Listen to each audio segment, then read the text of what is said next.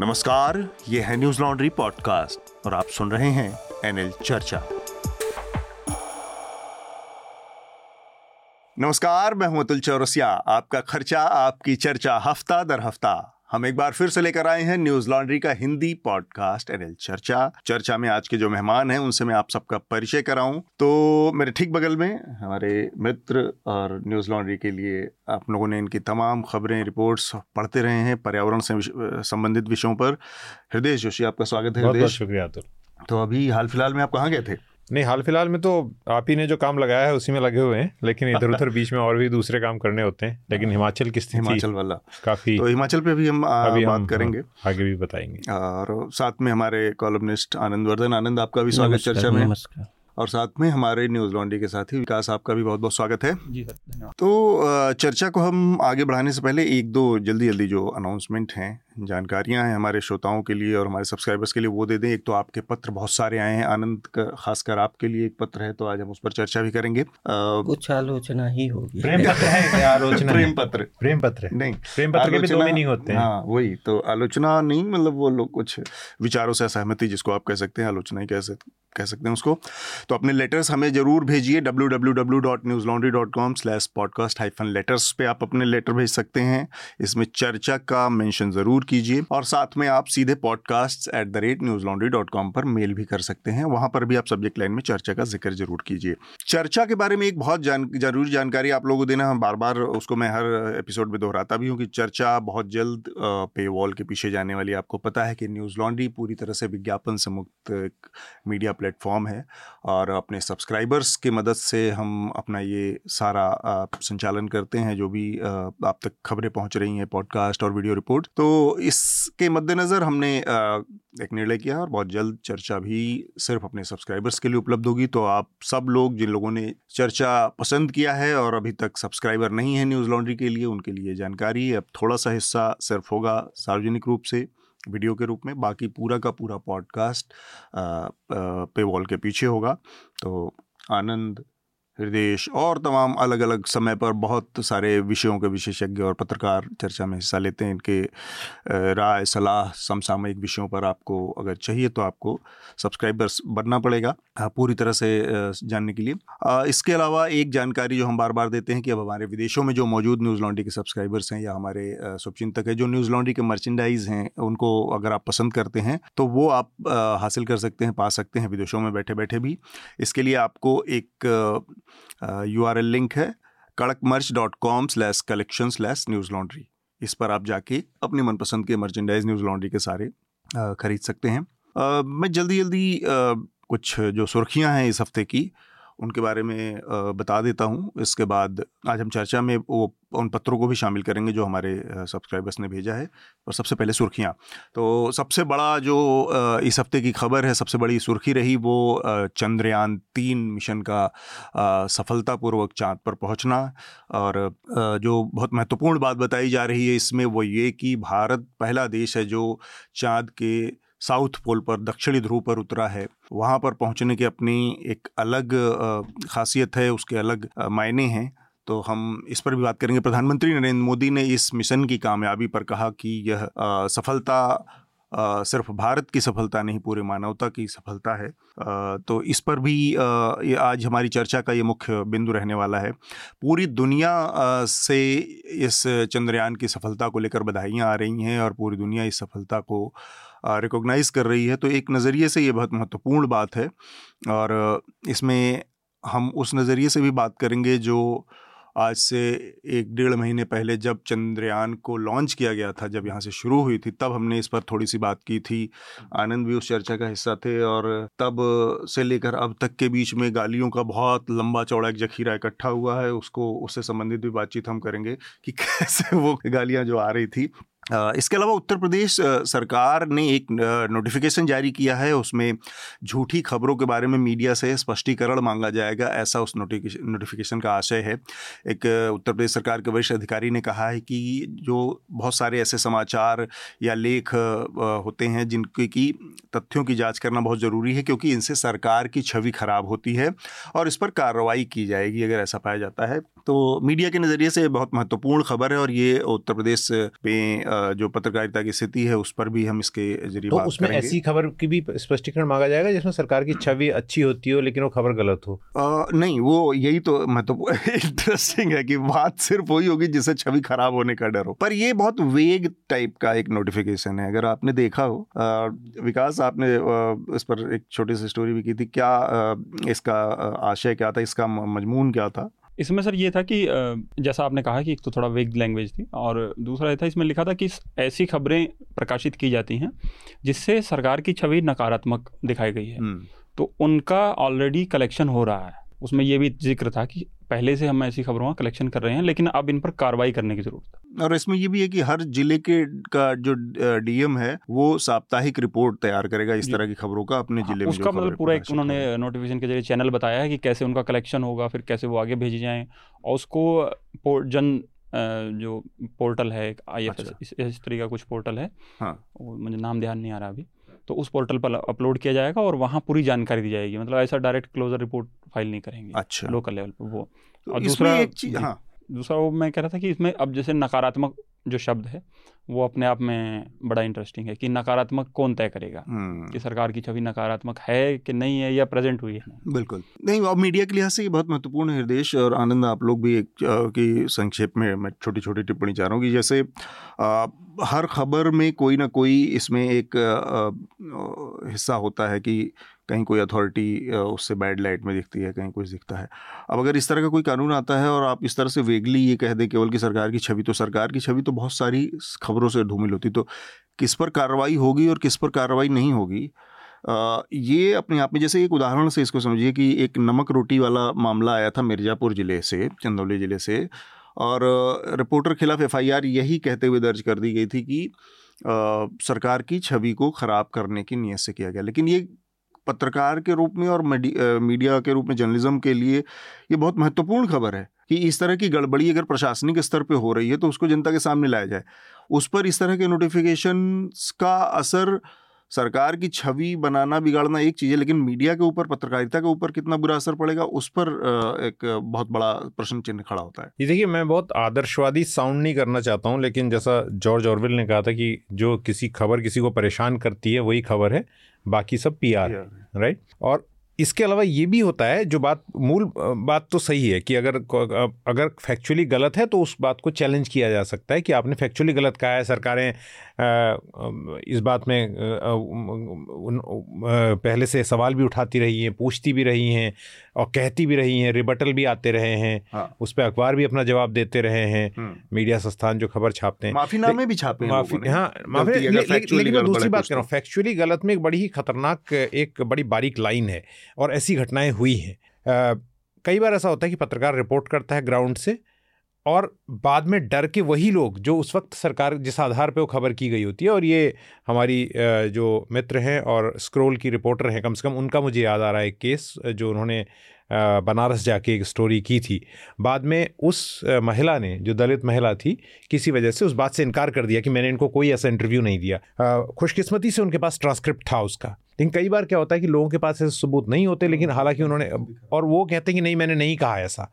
तो उसमें फंसने का डर रहता है। और एक एक ब्लैंकेट वो है, किसी भी सरकार द्वारा ये कहना कि हम सारी खबरों को इकट्ठा कर रहे हैं और उसके बाद कार्रवाई करेंगे या तो उससे एक पहली लेयर डर की फैलती डर फैलती की है। है। आनंद? हम्म, इसमें तथ्य सही है या नहीं ये एक महत्वपूर्ण बिंदु है। अभी कर्नाटक सरकार ने भी इसी सप्ताह एक आईटी मिनिस्ट्री की एक यूनिट बिठाई है जो कि गृह मंत्रालय के अंतर्गत आएगा और वो भी फेक न्यूज़ को एग्जामिन करेगा उस, उस, उस, उसका परीक्षण करेगा कर्नाटक में। दूसरे पार्टी की सरकार है हम्म, तो हाँ।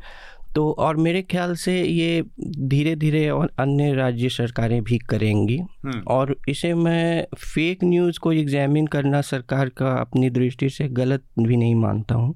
हम्म। ये और पीआईबी की भी राज्य की इकाइयाँ हैं। जैसे पीआईबी राष्ट्रीय स्तर पर काम करती है उसकी राज्य इकाइयाँ भी हैं। हाँ जैसे हर स्टेट की हाँ तो वो भी सही है। क्योंकि मेरे ख्याल से जो सूचना है वो रेजिम न्यूट्रल होनी चाहिए सूचना का सरकार सूचना का एक बड़ा स्रोत है और कई सारी सूचनाएँ जो मीडिया संस्थाएँ भी छापती हैं वो सरकार से ही आती हैं तो उसमें कोई ऐसा ऐसी बात नहीं है कि आप वो नहीं कर सकते लेकिन हाँ।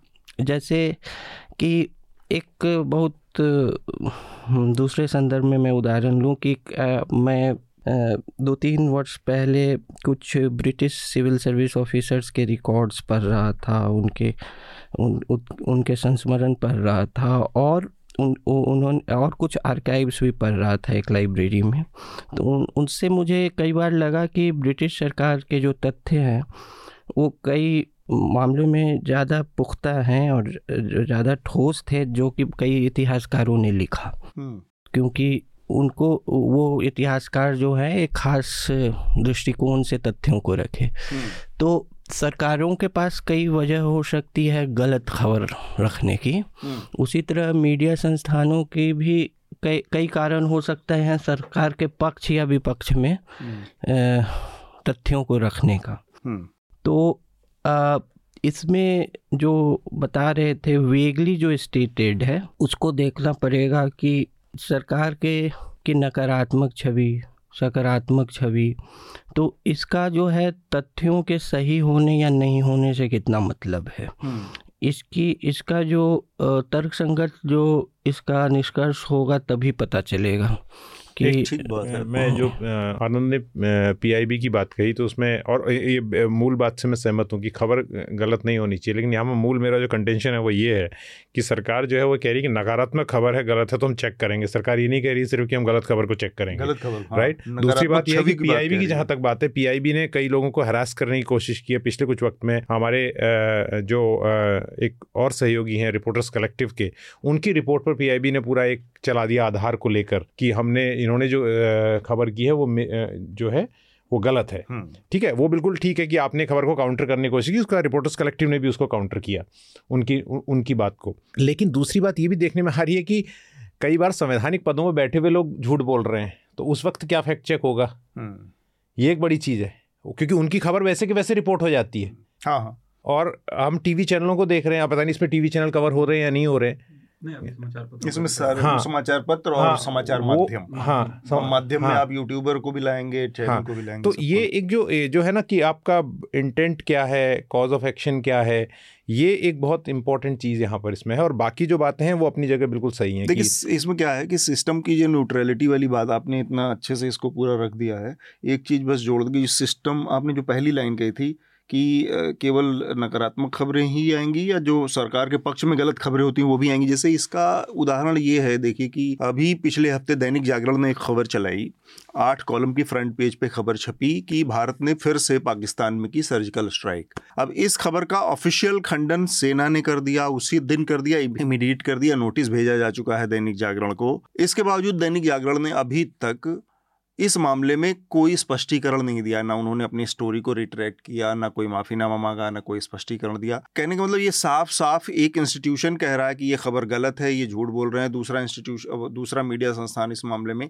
लेकिन ये चूँकि बहुत सारी नैरेटिव को जो है, उसको सूट करता है, उसको फील गुड देता है तो इस पर ये सरकार की जो जो जो ये यूनिट बनाने की बात है, या इस तरह की जो इकाइयाँ हैं, जो नज़रिए से पी भी फैक्ट चेक करती है उस पर उनकी चुप्पी हालाँकि पीआईबी ने इस पर फैक्ट चेक डाला है कि ये खबर गलत है। लेकिन कार्रवाई वाली जो बात है या नकारात्मक छवि वाली बात वो केवल नकारात्मक छवि जब सरकार के खिलाफ होगी सरकार के नैरेटिव को सूट करेगी तो इस तरह की खबरों पर प्रतिबंध का कोई वो नहीं है कि उस पर कार्रवाई हो जाए। दैनिक जागरण को इस बात का कोई रंच मात्र रत्ती भर भी फ़र्क नहीं पड़ा कि वो कोई स्पष्टीकरण जारी करे। और ये बात आनंद ने सही याद दिलाई कि कर्नाटक की उन्होंने जो बात कही और यही दूसरे राज्यों में भी चाहे झारखंड हो छत्तीसगढ़ हो वहाँ भले ही नोटिफिकेशन नहीं आया है लेकिन इस तरह की बात है कि सरकार की अगर आप निगेटिव खबर करेंगे तो you have to be on very strong wicket जल्दी से हम बाकी सुर्खियों को भी एक बार देख लेते हैं। एक तो प्रधानमंत्री नरेंद्र मोदी पिछले हफ़्ते तीन दिनों के ब्रिक्स शिखर सम्मेलन में हिस्सा लेने के लिए दक्षिण अफ्रीका गए थे। वहाँ पर उन्होंने चीन के राष्ट्रपति शी जिनपिंग के साथ उनकी बायोलेटरल द्विपक्षीय मीटिंग भी हुई अलग से और पीएम मोदी ने शी जिनपिंग से इस द्विपक्षीय बातचीत में जो लद्दाख के इलाके में, गलवान घाटी के इलाके में सेना सीमाओं का विवाद है, उस पर बातचीत की है, ऐसा बताया जा रहा है और प्रधानमंत्री ने चीनी राष्ट्रपति को ये संदेश दिया है कि दोनों देशों के बीच में विकास और शांति को कायम रखने के लिए, बनाए रखने के लिए सबसे ज़रूरी है कि जो सीमाएँ हैं, उसकी, उसका सम्मान किया जाए दोनों पक्षों की तरफ़ से। इसके अलावा अगली खबर भी ब्रिक्स से ही है, जो कि ब्रिक्स, आपको मालूम है कि पाँच देशों का एक संगठन है। जिसमें भारत है, साउथ अफ्रीका है, रसिया है, चाइना है और ब्राज़ील था। अब इसमें छः नए देशों को शामिल किया गया है।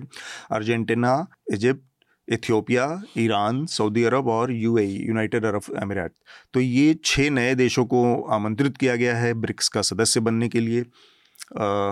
अगर समय रहा तो थोड़ा सा आनंद इस पर आपसे बातचीत करेंगे कि इस इस ग्रुपिंग का मकसद इसके हासिल इसके लक्ष्य क्या हैं? खासतौर से जो कॉमन करेंसी की बात है हाँ। और अगली खबर है जो सुर्खी है वो है कांग्रेस से। कांग्रेस के जो नए निर्वाचित अध्यक्ष नए तो नहीं साल भर हो गया मल्लिकार्जुन खड़गे को अध्यक्ष बने। अब जाकर उन्होंने अपनी टीम जो कि कांग्रेस पार्टी की सबसे जो टॉप डिसीज़न मेकिंग बॉडी है, कांग्रेस वर्किंग कमेटी सी उसका गठन अब उन्होंने जाकर किया है। और इसमें दो तीन जो है, नए चेहरे हैं, जो कि जिनको लेकर चर्चा है, उसमें शशि थरूर को शामिल किया गया है। शशि थरूर इस लिहाज से थोड़ा सरप्राइज़ हैं लोग कि शशि थरूर अध्यक्ष पद का चुनाव मल्लिकार्जुन खड़गे के खिलाफ लड़े थे, जब अध्यक्ष पद का चुनाव था। तो उनकी एंट्री को लोग थोड़ा आश्चर्य की निगाह देख रहे हैं। इसके अलावा सचिन पायलट, जो कि जिनको माना जा रहा है कि राजस्थान की राजनीति में जो उठा पटक है, उसमें उनको अकोमोडेट किया गया है सी डब्ल्यू सी में, ताकि राजस्थान का मसला चुनावी साल में खासकर देखते हुए सिमट जाए और उसको ज़्यादा नुकसान ना हो। इसमें एक बात जो आपने कही, दो नाम लिए ना ये जो सी डब्ल्यू सी है, इसमें मल्लिकार्जुन खड़गे काफ़ी एक्सपीरियंसड हैं। तो उन्होंने मुझे लगता है डिसग्रेंटेड जितने भी लोग हैं या उनको साइडलाइन जो महसूस कर रहे थे उनको लाने की कोशिश की जैसे यहाँ से आपने शशि थरूर की बात कही वो थोड़ा अपनी इंपॉर्टेंस कम होते हुए देख रहे थे जो भी उनकी इंपॉर्टेंस या वो है ज़रूरत हाँ, है। दूसरा सचिन पायलट का उधर छत्तीसगढ़ से ताम्रध्वज साहू को हाँ। आ, सचिन पायलट के अलावा तरुण गोगोई मध्य प्रदेश से बहुत छोटे कोई हाँ, हल्के फुल्के नेता हैं क्या मतलब ऐसे हल्के फुल्के इन द सेंस कि उतना बड़ा उनका कद नहीं पटेल क्या हाँ, नाम है उनका हम्म। उनको भी इस तरह के नए लोगों को भी शामिल कर्नाटक से भी लोगों को लेके आए हैं तो यानी एक पॉलिटिकल उन्होंने कोशिश की है कि तो इस टीम में कुल उनतालीस लोग हैं इसके अलावा राहुल गांधी और सोनिया गांधी भी हैं गांधी परिवार का भी दखल है उसमें। एक खबर छत्तीसगढ़ से, छत्तीसगढ़ के मुख्यमंत्री भूपेश बघेल के तीन सहयोगियों के ऊपर ईडी ने छापेमारी की है और जब ये छापेमारी की जा रही थी, उस दिन भूपेश बघेल का जन्मदिन था। भूपेश बघेल ने ट्वीट कर बधाई दी सरकार को और अमित शाह को तंज करते हुए कि मेरे जन्मदिन पर ईडी का यह तोहफा मुझे केंद्र सरकार की तरफ़ से, मोदी जी और अमित शाह की तरफ़ से मिला। इसके लिए उनको बहुत बहुत धन्यवाद इनमें जिन जो तीन लोग हैं, ये तीनों बहुत मुख्यमंत्री के करीबी लोग हैं, जिसमें उनके राजनीतिक सलाहकार विनोद वर्मा हैं। इसके अलावा दो ओएसडी हैं officer on special duty Manish Banchhor और आशीष वर्मा। ये दो लोग भी हैं तो इनके ठिकानों पर ईडी की छापेमारी हुई है, इनके यहाँ से चीज़ें जब्त भी की गई हैं। हिमाचल प्रदेश की बात हम बार बार कर रहे हैं। हिमाचल प्रदेश में मानसून में आई जो बाढ़ और टोरेंशियल रेन है, लगातार बादल फटने की घटनाएँ हैं, लगातार जारी हैं। पिछला हफ़्ता भी कमोबेश वैसा ही बीता। हमने देखा मंडी इलाके में किस तरह से एक पूरा का पूरा इलाके में भूस्खलन हुआ रिहायशी इलाके में भूस्खलन हुआ और बड़ी बड़ी बिल्डिंगें ध्वस्त हुई हैं। इसमें फिर से बारह नए लोगों की मौत हुई है। टोटल अब तक जो जानकारी आ रही है करीब ढाई सौ लोगों की मौत हो चुकी है हिमाचल में। हृदय जब आप वहाँ पर थे तब आपने क्या देखा? और अभी ताज़ा आपके जो वहाँ पे जो हालात है उस पर आपने आपके क्या लोग बता रहे हैं वहाँ के? देखिए ढाई सौ की जो फिगर आप बोल रहे हैं एक बहुत कंजर्वेटिव एस्टिमेट है और ऑफिशियल फिगर है। चार सौ लोग जब मैं भी बात कर रहा था वहाँ के जो मिनिस्टर्स हैं कुछ उन लोगों से तो वो मानते हैं कि ये इलाका, ये संख्या 400 के आसपास है। उसमें लोगों को ये जानना ज़रूरी है कि उत्तराखंड की तरह हिमाचल जो है अभी जो इसरो की इसी साल अप्रैल में एक लैंडस्लाइड एटलस उन्होंने प्रकाशित की थी तो 12 के 12 ज़िले लैंडस्लाइड प्रोन हैं हम्म। हिमाचल के जैसे उत्तराखंड के जो दो ज़िले सारे बहुत दस ज़िले हैं उत्तराखंड के भी उसमें तेरह में से लेकिन दो ज़िले नंबर वन और टू जो है उस पूरी एटलस में वो उत्तराखंड के ही हैं अच्छा। तो। उसी हिसाब से ये लैंडमार्क एक ही है मिला हुआ तो यहाँ की भी हाल है तो मैं डेटा देख रहा था तो पिछले पाँच साल में जितने जितने लोगों की डेथ हुई करीब पाँच हज़ार लोगों की डेथ हो चुकी है लैंडस्लाइड में। और इस साल 400 लोग एक ही साल में हो गए। पिछले पाँच साल में करीब आठ हज़ार करोड़ का जो आपदा प्रबंधन की वेबसाइट है वो बताती है नुकसान हुआ। इस साल खुद सरकार कह रही है कि दस हज़ार करोड़ से ऊपर हो गया। तो यानी ये बहुत ही खतरनाक स्थिति अभी वहाँ पर है। और इसके तमाम जो कारण हैं वो उस पर हम लगातार रिपोर्टिंग एक चीज़ ये कही जा रही कि इसको राष्ट्रीय आपदा घोषित किया जाए। क्या ऐसी स्थिति है? ऐसी स्थिति तो बिल्कुल है वहाँ पर लेकिन वहाँ पर ये भी है कि लोग जो वहाँ के बात कर रहे हैं पॉलिटिशियंस वो ये कहते हैं कि इस पर राजनीति भी काफ़ी है। हम्म। आपदा तो है ही क्योंकि आपके जब सारे ही ज़िले इस समय केविन हो रहे हैं मतलब कि आप कौन सा ज़िला छूटा है? सिरमौर कुल्लू इवन पंजाब तक ये बाढ़ पहुँच गई शिमला मंडी तो सोलन सोलन तो उसी में आ गया उधर हाँ, हाँ उसके बाद आपके बाकी इलाकों में भी जो है कांगड़ा वगैरह में भी बाढ़ है। तो इस समय स्थिति तो वहाँ पर बहुत ज़्यादा ख़राब है कि मतलब अकेले कुल्लू ज़िले में जो है वो हाँ। जिस तरह की तबाही देखने को आ रही है और बहुत सारी तस्वीरें तो आ नहीं रही हैं क्योंकि वो बहुत अंदरूनी इलाकों कटा हुआ भी आनंद ये जो राष्ट्रीय आपदा घोषित करने की जो नीति है या पॉलिसी इसके इसको इसको निर्धारित करने का क्या कोई तय मानक है या इससे अंतर क्या पड़ता है? केंद्र सरकार के एड्स ज़्यादा बढ़ जाते हैं कुछ सुविधाएँ ज़्यादा हो जाती हैं इससे क्या राष्ट्रीय आपदा घोषित करवाने का अल्टीमेट लक्ष्य क्या होता है उससे आपदा पर क्या अंतर पड़ता है ये सुविधाएँ बढ़ जाती हैं जो संसाधन हैं उन उन वो ज़्यादा आवंटन उनका बढ़ जाता है और ये भी है कई चीज़ें हैं जो राज्य से कि एक बहुत बड़ा कारण जो है भारत में आपदाओं से मृत्यु का है बिजली गिरना हम्म। टंका हम्म। लाइटनिंग वो लाइटनिंग जिसको। तो उसको उसको अभी तक राष्ट्रीय आपदा नहीं रखा गया है। टाइम्स ऑफ़ इंडिया एक रिपोर्ट पिछले सप्ताह किया था जो कि एक अच्छा मीडिया क्रिटिक भी था और वो रिपोर्ट के साथ साथ एक मीडिया आलोचना भी था। उसके शुरू के दो तीन पैराग्राफ्स पढ़िएगा। हाँ। तो उसने तुलना किया है कि हिमाचल में जो वर, वर्षा अधिक वर्षा से या फ्लडिंग से जो मृत्यु हुई है वो फिर भी कम है जो जो कि कई वर्षों से बिहार में ज़्यादा वर्षा से होती है। लेकिन उसके विजुअल्स इतने हम्म, इतने ड्रामेटिक हैं। या राष्ट्रीय मीडिया ज़्यादा वहाँ फोकस रहती है इसलिए वो और उसने स्टैटिस्टिक्स दिया है कि कैसे वो ज़्यादा है और कभी भी जो है वो इतनी सुर्खी में नहीं आती है क्योंकि उसको एक भा, भाग मान लिया गया है कि एक सामान्यकरण उसका। ये जो पत्र है आज का ना जो आपके बारे में वो इसी सब के इर्द गिर्द है तो इस पर फिर से हम बात करेंगे आखिर में जब हम पत्र पढ़ेंगे। एक बात मैं जिसमें जोड़ दूँ कि ये जो बात आनंद कह रहे हैं ना विद इन द स्टेट भी है। हम्म। उत्तराखंड में भी 2013 की आपदा से पहले अंदरूनी गाँव में बहुत ज़्यादा तबाहियाँ होती रहती थी। लेकिन वो रिपोर्ट तब हुई जब वो एक हाई प्रोफ़ाइल यात्रा जो है उसको असर पड़ा और अभी भी मनाली और इसकी वजह से ये शुरुआत हुआ इसका कवरेज होना। ठीक बात। अगला जो खबर है वो है उनहत्तरवीं राष्ट्रीय फ़िल्म पुरस्कारों की घोषणा कर दी गई है। इसमें सर्वश्रेष्ठ फीचर फ़िल्म का पुरस्कार है वो रॉकेटरी को मिला है। आर माधवन इसमें एक्टर हैं। इसके अलावा राष्ट्रीय एकता की कैटेगरी में जो सबसे बढ़िया फ़िल्म का अवार्ड मिला है वो द कश्मीर फाइल्स को मिला है जो कि विवेक अग्निहोत्री ने इसको सम, इसका निर्देशन किया था। और सर्वश्रेष्ठ अग्निहोत्री अभिनेत्री का अवार्ड आलिया भट्ट को मिला है। अल्लू को भी पुरस्कार मिला है इसमें। अगली खबर उपराष्ट्रपति जगदीप धनखड़ से है। उन्होंने एक बयान दिया है कि फ्रीबीज एक तरह से लोगों को नशे की लत में डाल देता है। ऐसी नीतियों के कारण अर्थव्यवस्थाएँ ध्वस्त हो जाती हैं। इसलिए राजनीतिक दलों को इस पर गंभीरता से विचार विमर्श कर कर, फ्रीबीज से बचना चाहिए। किसानों के विरोध के बीच में केंद्र सरकार ने प्याज की खरीद का नए सिरे से घोषणा की है। दो लाख टन प्याज खरीदेगी सरकार पीयूष गोयल जो कि खाद्य मंत्री हैं उन्होंने घोषणा की है। चौबीस हज़ार चौबीस सौ दस रुपये प्रति क्विंटल के हिसाब से सरकार ये खरीद करेगी। हालाँकि किसानों को आ, में इसको लेकर काफ़ी नाराज़गी है। एक और आ, जो संविधान की संविधान पीठ है सुप्रीम कोर्ट की वो सुनवाई कर रही है धारा 370 के ऊपर। उस सुनवाई के दौरान जो सॉलिसिटर जनरल हैं तुषार मेहता उन्होंने सुप्रीम कोर्ट से कहा है कि केंद्र सरकार पूर्वोत्तर के लिए जो इसी तरह के विशेष प्रावधान हैं जो अनुच्छेद तीन सौ इकहत्तर के तहत पूर्वोत्तर के राज्यों को दिए गए हैं उनको हटाने के बारे में कतई कोई विचार नहीं कर रही है। उन्होंने यह जवाब कांग्रेस नेता मनीष तिवारी की आशंकाओं के जवाब में सुप्रीम कोर्ट के सामने दिया था। तो ये इस हफ़्ते की सुर्खियाँ हैं। हम चर्चा को शुरू करते हैं। सबसे पहले जो चर्चा का जो पहला बिंदु है वो है चंद्रयान तीन का पहुँचना।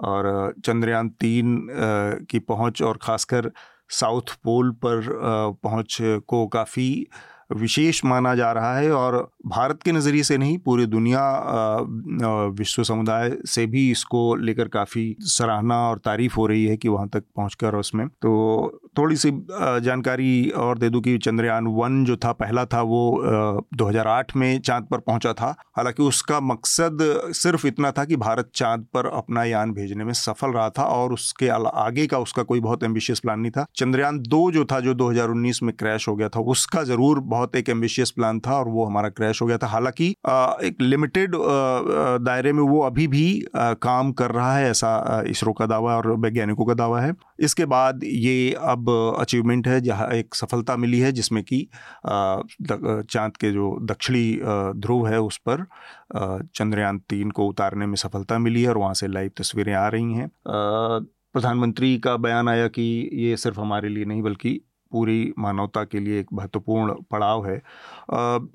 आनंद, हम लोगों ने पहले भी बात की थी और लेकिन सबसे पहले मैं अभी जो बात इस चंद्रयान के पहुँचने के बाद कही जा रही जो सफल सफलता के नज़रिए से कि दक्षिणी पोल पर पहुँचना। क्योंकि वहाँ के आसपास बताया जा रहा है इस लिहाज से बहुत महत्वपूर्ण है कि शायद वहाँ पर पानी या बर्फ़ के रूप में वो एलिमेंट्स मौजूद हैं जो कि लाइफ की ओर इशारा करते हैं। हाँ वही तो वैज्ञानिक जो इसके पक्ष हैं वो और ज़्यादा जो विशेषज्ञ हैं वो बता पाएँगे लेकिन हम्म। आपका वो है और कई मायनों में भी महत्वपूर्ण है जो मिनरल हैं या वाटर है या फिर और भी चीज़ें जो हैं और भविष्य में जो अंतरिक्ष के लिए ऐसा भी माना जा रहा है कि लॉन्च पैड भी चाँद बन, बन सकता है कई देशों का हम्म। तो जो ग्लोबल कॉमन्स हैं इंटरनेशनल रिलेशंस में जो मतलब कि पूरे विश्व की जो है कॉमन संपत्ति है हम्म। उसमें उसकी भी एक होड़ कह सकते हैं लेकिन आ, वो भी एक रूप ले सकती है हम्म। भविष्य में तो उस लिहाज से भी और जो प्रौद्योगिकी में भारत की जो काबिलियत है जो सामर्थ्य है हम्म। वो भी स्थापित करता है और इससे एक जो इनेविटेबल जो अवश्य संभावी एक भारत का उदय है एक जो कि कुछ दशकों में होना ही है एक ग्लोबल हम्म। पावर के तौर पे उसको एक एक आयाम अवश्य देता है बड़ी इकोनॉमी के तौर पर फिर और कई कारण हैं जिसके कारण वो जो है मैंने कई बार कहा है वो रेजीम न्यूट्रल है जो भारत हम्म। जो है कुछ दशकों में जो एक विश्व की बड़ी शक्ति स्थापित होगा।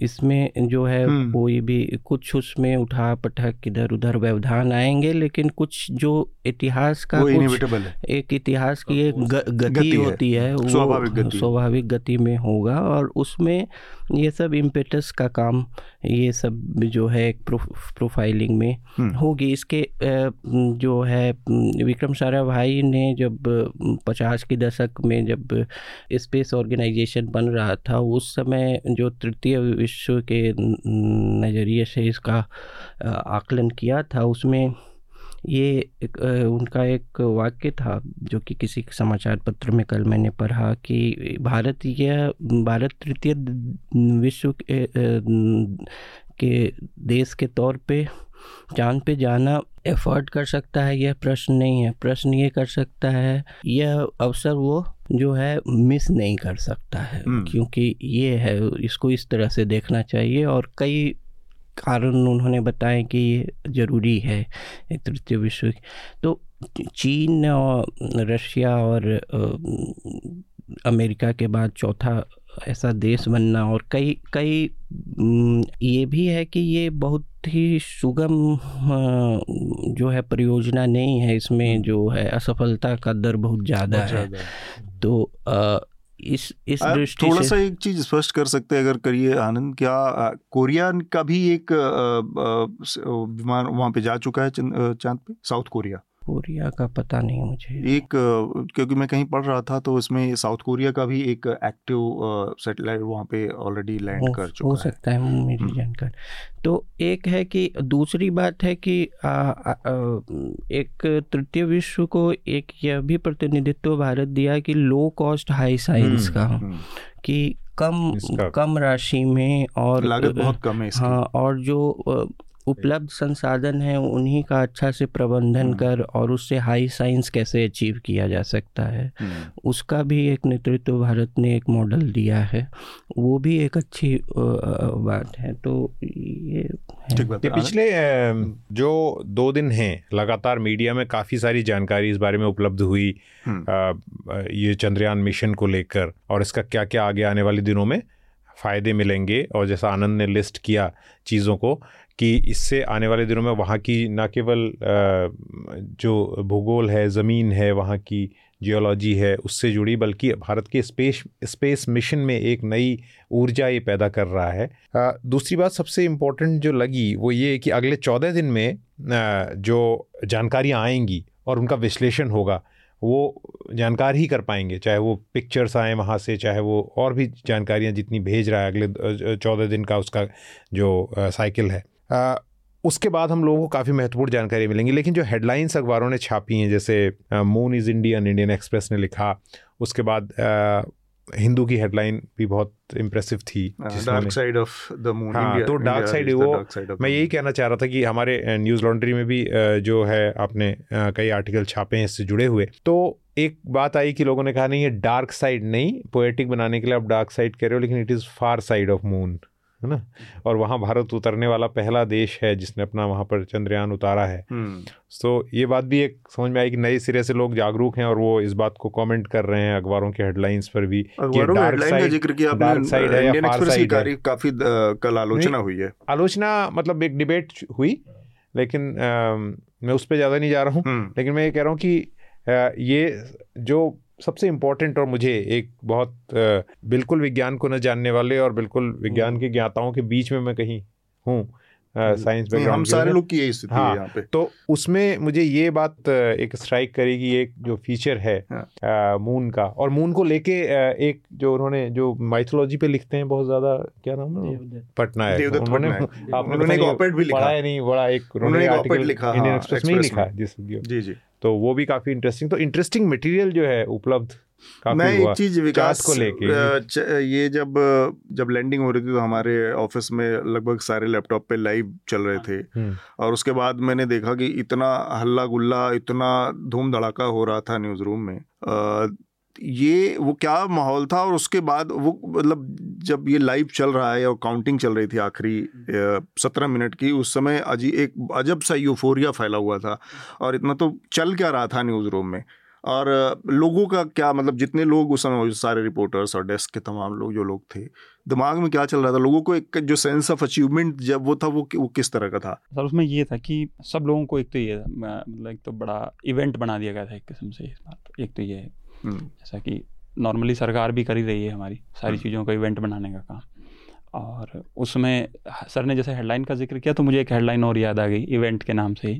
टेलीग्राफ की भी एक हेडलाइन थी सर। मून फ़र्स्ट मोद मो- मोदी फ़र्स्ट मून नेक्स्ट वो भी एक हेडलाइन थी।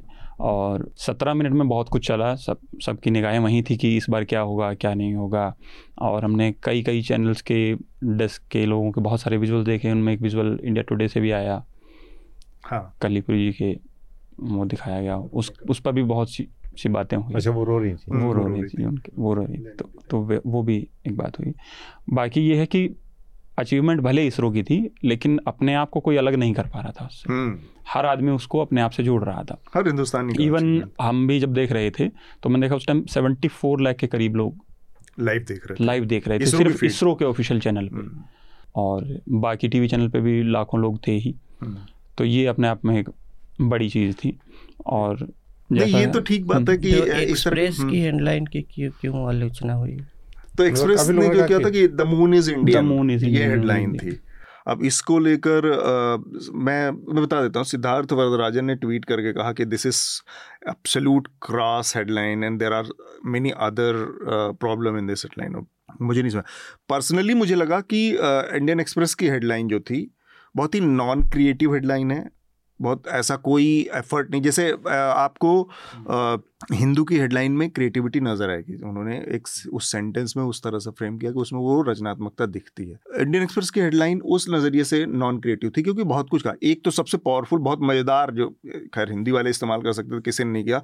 और हम लोग यही सोच रहे थे कि सबसे बढ़िया हेडलाइन कल की यही हो सकती थी चंदा मामा टूर के। जो प्रधानमंत्री ने दी थी। हम्म। उस हिसाब से इंडियन एक्सप्रेस की हेडलाइन में कोई क्रिएटिव लेकिन उसको क्रॉस और इतना इतना हार्श और बहुत सारे लोगों ने किया उसके बाद सिद्धार्थ तो वो मुझे समझ में उन्नीस सौ उनहत्तर में कोई अमेरिकी समाचार पत्र ने जो अमेरिकी नहीं कोई जर्मन समाचार पत्र ने हाँ। जब यूएस की लैंडिंग जो नील स्ट्रॉन्ग वगैरह गए थे जो तो 69 में। सिक्सटी नाइन में हम्म। तो उस समय यही एमी करके किया था कुछ कि एमी अमेरिका को बोलते हैं ज- जर्मन तो एमी इज़ अमेरिकन कुछ ऐसे करके मेरे ख्याल से उसी से प्ले किया है उसी उ, उसी को अच्छा। उस, अच्छा। कोई कोई मौलिकता नहीं है उस हम्म। हेडलाइन में उसी जो जर्मन हेडलाइन है उसी को प्ले करके moon is Indian moon in American लिखा था तो- मुझे लगता है आनंद की बात के बाद हो गया? हाँ। नहीं दू, दूसरी बात है कि आ, हिंदू को जो क्रेडिट मिला हिंदू जो है हेडलाइंस देने में कितनी भी बड़ी घटना हो बहुत कंजर्वेटिव बहुत रहता है कंजर्वेटिव रहता है वो हाँ। कुछ भी हो जाए उसके लिए बहुत इस- बहुत स्ट्रेट और हम्म, बहुत नोट्स जो है टाइप का और भाषा पर बहुत ज़्यादा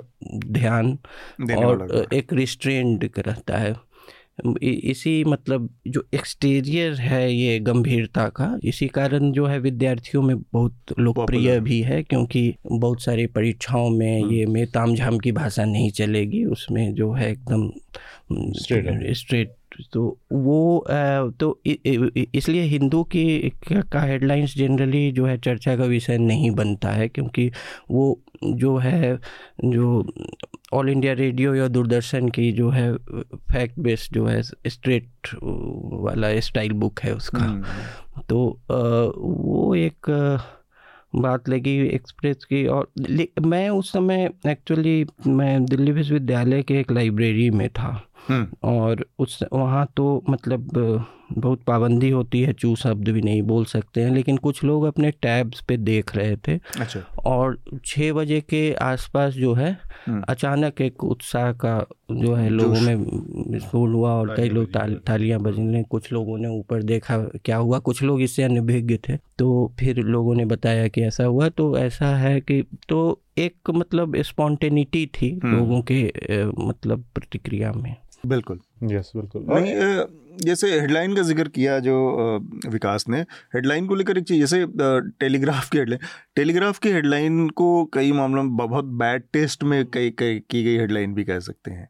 कि आप क्रिएटिविटी तो उसमें है लेकिन उसमें एक बैड टेस्ट झलकता है कि आप मतलब एक बाइल है एक बिटरनेस वाला कि हाँ। हमेशा राजनीतिक हाँ। एंगल को ही लेकर चल explore रहा करके, हाँ। तो, तो हाँ नहीं बिल्कुल मैं इस बात से सहमत हूँ। टेलीग्राफ अखबार को एक आलोचना के स्वर के रूप में लोग देखते हैं लेकिन उसकी हेडलाइंस कई बार बहुत ज़्यादा पिछले कुछ वक्त से हम देख रहे हैं कि वो उसमें सेंस ऑफ़ बिल्कुल भी बैलेंस नहीं है। दूसरी चीज़ ये है कि मैं एक्सप्रेस की हेडलाइंस को एक्सप्रेस अखबार जो भी है उसकी मैं उस पर टिप्पणी नहीं कर रहा हूँ। उसकी हेडलाइंस को मैं शुरू से रहा है कि चलो ये हेडलाइंस एक्सप्रेस की थोड़ी क्रिएटिव होती हैं। जैसे मुझे याद आता है कि जब अ, जॉर्ज फर्नांडिस को बहुत पुरानी बात बता रहा हूँ जॉर्ज फर्नांडिस को इस्तीफा देना पड़ गया था। जसवंत सिंह को डिफेंस मिनिस्टर बनाया था जब वो ताबूत कांड जी जी तो एक्सप्रेस की हेडलाइन थी कि Vajpayee turns Jaswant for defence ठीक है? तो इस तरह की हेडलाइंस या इंडिया वेंसडे को बुधवार को जीता था पता नहीं कौन सा एक बड़ा टूर्नामेंट जीता था तो उसने हेडलाइन अगले दिन लिखी थी हाँ वर्ल्ड कप के। हाँ वेंसडे लिखा था वेंसडे नहीं लिखा था वेंसडे। लिखा था। पन पन वगैरह करना एक चेचेनियन play करना एक अलग हाँ, चीज़ है। एक हाँ। चेचेनियन जो होस्टेज क्राइसिस हुआ था 2002 के आसपास उस समय पुतिन बच्चों का हाँ, बच्चों का जिसमें बहुत सारे सिनेमा हॉल में हाँ, उसमें तो पॉइजन गैस डाल के उन्होंने उसमें जब हटा उन उनको उनको जब जो बचे हुए थे उनको रेस्क्यू किया था तो उसका हेडलाइन उसने दिया था एक एक पन का कि Putin puts them out put in puts them out कुछ हम्म, ऐसे। कुछ तो एक इसमें इसका दूसरे पहलू पे मैं आना चाह रहा हूँ और ये क्योंकि साइंस की बहुत बड़ी अचीवमेंट है। अल्टीमेटली इस इस पूरे मसले से एक चीज़ स्थापित होती है नैरेटिव भी है कि असफलता के बाद सफलता एक राष्ट्रीय हम्म, प्रयास का एक बहुत जल्दी उसको और बहुत जल्दी उससे रिकवरी करने का एक जिजीविसा भी है। हाँ। लेकिन साइंस के नज़रिए से देखा जाए तो जो सबसे क्रिटिकल चीज़ है और साइंटिफिक टेम्परामेंट्स किसी सोसाइटी में, समाज के अंदर साइंस को दिखाना, उसका सबसे बड़ा ये एक तरह का सिंबल बन बन गया, चाँद पर पहुँचना। अब, क्योंकि मैं ये इस सवाल आनंद, जब आप उसमें थे, जब हम लोगों ने पिछली बार इस पर बात की थी, और मुझे मालूम है कि वो बहुत बहुत पेडेस्ट्रियन बहुत ही जिसको कहते हैं कि सामान्य आईक्यू का सवाल है कि मंदिर की ज़रूरत है कि हॉस्पिटल की ज़रूरत है? स्कूल की ज़रूरत है आपको कि लग्जरी उसकी ज़रूरत है हॉल्स की और इस, ये बहुत पेडेस्ट्रियन उस तरह के सवाल हैं जो किसी भी, जो आपने कहा कि थर्ड वर्ल्ड कंट्री तृतीय राष्ट्र के देशों के अंदर इस तरह की का एक टकराव या संघर्ष कहें या वो चलता रहेगा। इस तरह के सवाल उठते रहेंगे, है ना? ये बात उस दिन हम लोगों ने की थी कि भाई भारत जैसे देश में चाँद पर जो पहुँचने की होड़ है वो इसको किस नज़रिए से देखा जाए तो, तो क्रिटिकल हाँ। थिंकिंग के नाते या साइंटिफिक टेम्परामेंट किसी सोसाइटी में होने के नाते और डेमोक्रेटिक वैल्यूज़ में भरोसा आपका हो इस नाते इस तरह के सवाल करना ही क्या केवल आपको उस किसी ऐसी कैटेगरी में खड़ा कर देता है जहाँ पर आपकी ऑनलाइन मॉब लिंचिंग कर दी जाएगी और जो लोग ऑनलाइन जो लोग ऑनलाइन मॉब लिंचिंग कर सकते हैं वो किसी और तरह की भी हार्म पहुँचा सकते हैं आपको। तो ऐसा हाँ। ऐसा है कि उस पूरे प्रकरण का मैं कोलेट्रल डैमेज हो गया। नहीं आप नहीं हम डैमेज हैं थोड़ा सा बताएँ कि नहीं मतलब तो, मैं बता देता हूँ। मैं तो एक्चुअली मैं लोगों को कॉन्टेक्स्ट भी बता ही देता हूँ मैंने जो है मैंने आपसे और अभिनंदन से भिन्न भिन्न विचार रखा था मैंने। जबकि आपका विचार वैसे भी भिन्न होता है वैसे नहीं, नहीं, अच्छा है। एक होना चाहिए मेरा, सभी एक बात कहें तो मेरा राय मेरी राय उस समय भी यही थी हम्म। कि मैं इस किसी भी राष्ट्रीय प्राथमिकताओं में ये विश्वास नहीं रखता कि ए तब तक नहीं होगा जब तक बी नहीं, बी नहीं होगा हम्म। तो कई चीज़ें समानांतर चल सकती सकती हैं हम्म। गरीबी उन्मूलन जो है हाँ। प्रौद्योगिकी विकास विज्ञान में विकास कई चीज़ें समानांतर हो सकती हैं और एक दूस, दूसरे की तो आनंद ने आनंद ने जो रखा था हम्म। वो एकदम टोटली हम हमारे और अभिनंदन के राय से अलग एकदम विचार अपना रखा था अभिनंदन और मेरी राय ये थी कि मेरा तो सवाल था मेरी राय नहीं थी मेरी मेरे जिसमें कि आनंद का कहना था कि मेरे सवाल में मेरी राय छुपी हुई है। हम्म। और वो राय ये थी कि मैंने कहा कि इस तरह के देश में जहाँ बहुत सारी चुनौतियाँ होती हैं जब तब आपकी प्राथमिकताओं को लेकर कुछ मतलब अचीवमेंट क्या है? वो आउट ऑफ़ कॉन्टेक्स रख के कल जो मॉब लिंचिंग हो रही जो ऑनलाइन लिंचिंग हो रही वो आउट ऑफ़ कॉन्टेक्स रख मैंने ये कहा कि भाई आपके सामने आपकी प्राथमिकताएँ क्या होनी चाहिए? आपका स्पेस प्रोग्राम बहुत रोबस्ट मज़बूत और स्ट्रांग होना चाहिए। ताकि, क्योंकि आज की तारीख में जो सेटेलाइट टेक्नोलॉजी है और उससे जुड़े जो जीवन के बहुत सारे पहलू हैं, उस उस पर असर पड़ता है, उसके लिए आपको ज़रूरी है कि आपका स्पेस प्रोग्राम बहुत मतलब वो आपके जीवन का अभिन्न हिस्सा है, बिना उसकी मजबूती के कोई देश बहुत ज़्यादा तरक्की या बहुत ज़्यादा उसका लेकिन चाँद पर पहुँचना, कहीं ना कहीं क्या एक एक ईगो टशल भी है, एक नाक का भी मुद्दा है कि चाँद पर पहुँच गए। अब इसके आगे क्या? तो आनंद ने उसके और भी पहलू बताए कि इससे और क्या हासिल हो सकता है, एक चीज़।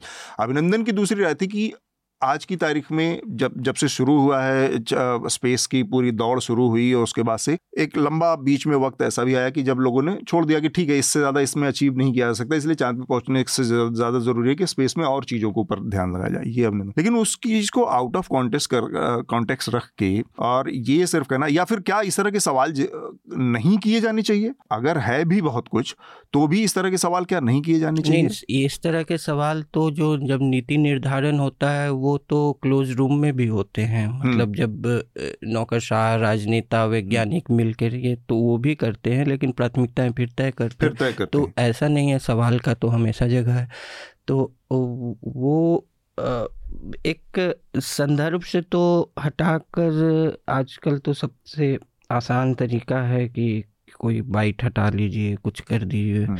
पूरी नहीं वहाँ पे इस चीज़ को कोल फोकस कर दिया जबकि आनंद ने कितनी बार इस चीज़ को मेंशन किया है हम लोग कि देखिए ये आदमी कह रहा है कि इंडिया थर्ड वर्ल्ड कंट्री है आउट ऑफ़ कॉन्टेक्स रख के किसी चीज़ को कि थर्ड वर्ल्ड कंट्री मैंने कहा कि थर्ड वर्ल्ड कंट्रीज़ में इस हमारी प्राथमिकताएँ क्या क्या हो सकती हैं? तो ये सारी चीज़ें करके इन हाँ आनंद आप अपनी बात पूरी कीजिए। नहीं तो वही मैं दोहरा रहा हूँ कि कई चीज़ें समानांतर चल सकती हैं। ऐसे जो है बहुत सारे देशों की का कोई प्रगति दूसरे क्षेत्र में नहीं होगा। अगर सिर्फ़ ह्यूमन डेवलपमेंट जो इंडेक्स पैमाना हो, पैमाना हो तो कई चीज़ें अधूरी। और दूसरी बात है कि जो कल के कल जो है विज्ञान फिर से जो है पब्लिक डिस्कोर्स में आ आया हाँ। जो कि और कई लोगों के लिए मान लीजिए वो स्पेक्टिकल था लेकिन उससे जो एक जो वर्ड्सवर्थ की लाइन थी फ्रेंच रिवॉल्यूशन के बाद की bliss it was to be in that dawn to be alive but to be young was very heaven तो उस काल में उस काल में जो है जीवित ही रहना बहुत सुखद क्षण था ब्लीस हम्म। था लेकिन उस समय जो है युवक होना स्वर्गीय था हम्म। मतलब कि पूरे पूरा जो समय है हमारे पास बाकी है जो कि एक पीढ़ी जो भारत के विज्ञान को उस चरण में देख रही हम्म। है उसके पास एक अवसर के जो है पूरे बड़ा लंबा वक्त है हाँ, है तो बिल्कुल खासकर युवा पीढ़ी के लिए ये एक जो होता है ना इग्नाइट द इमेजिनेशन जो पूरी कल्पना को इग्नाइट कर। कुछ जोड़ना है इसमें जोड़ना है आपको? एक ही बात मेरे को कहनी है कि अब सुनने के बाद क्योंकि हम्म। मैंने वो एपिसोड देखा नहीं था और उसके बाद आपने जो प्रतिक्रियाओं की बात बताई कि जो आनंद ने कहा वो बात ठीक है पर कल जिस तरह तस्वीर लोगों ने दिखाई वो थोड़ा ट्रिगर की एक आदमी गटर में है और एक हम्म। और चंद्रयान उतर रहा है। ये एक सच्चाई है। उसमें दो बातें हैं। जो एक आनंद ने कहा कि हाँ दोनों चीज़ें पैरेलल चल सकती हैं लेकिन उसमें ये भी है कि जितनी शिद्दत से हमने चंद्रयान मिशन के लिए काम किया है।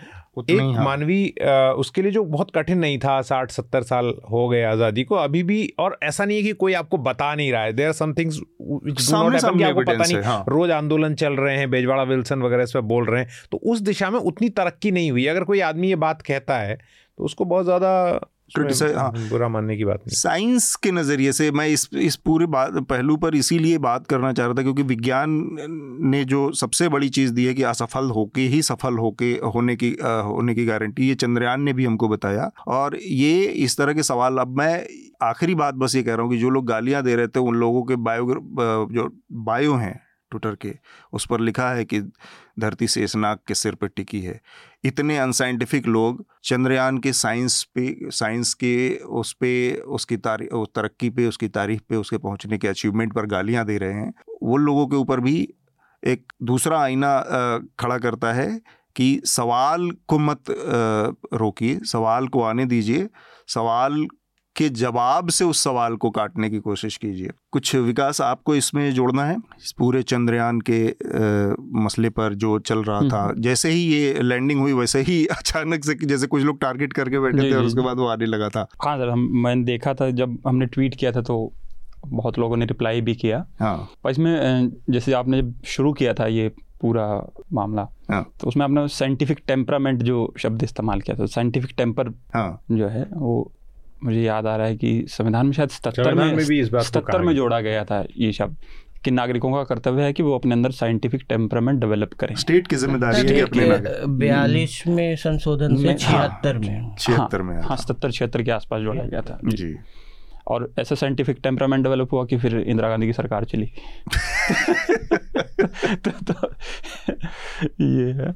और इसमें तो कोई दो राय नहीं है कि सर दोनों चीज़ें साथ साथ चल सकती हैं एक बड़े देश के लिहाज से और भारत अपना अद्भुत देश है। यहाँ ऐसे लोग भी हैं जिनके लिए गौमूत्र दवाई भी है गौ माता भी है और ऐसे लोग भी हैं जो उसको पूरे बिज़नेस एंगल से देखते हैं उस पूरी चीज़ को। और खैर इसमें ये कॉन्ट्रडिक्शन बने रहेंगे। कोई भी आदर्श समाज नहीं होता है हर तरह हम्म। के लोग हर उसमें रहेंगे लेकिन आ, आ, जो कोर सवाल जो आपने उठाया कि उन सवालों की तरफ़ भी उतना ही ध्यान है ध्यान क्या? की बात है। कि भाई हमारे एक बगल में अगर यहीं इस दिल्ली शहर में देश की राजधानी में हम्म, ये हाईवे है अरविंदो मार्ग मतलब पूरे सेंट्रल दिल्ली से साउथ दिल्ली को जोड़ने वाला सबसे बड़ा हाईवे और यहाँ बगल में एक हफ़्ते तक नाले में मेन होल में उतर के लोग गंदा निकालते रहे और हम लोग हर दिन खबर करते रहे किसी को फ़र्क नहीं पड़ा।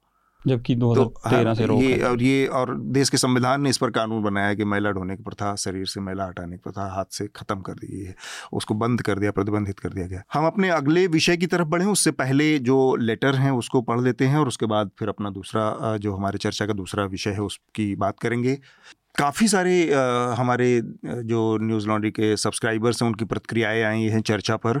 आ, मैं उनको पढ़ देता हूँ। पहला आ, है इंद्रप्रीत कौर का।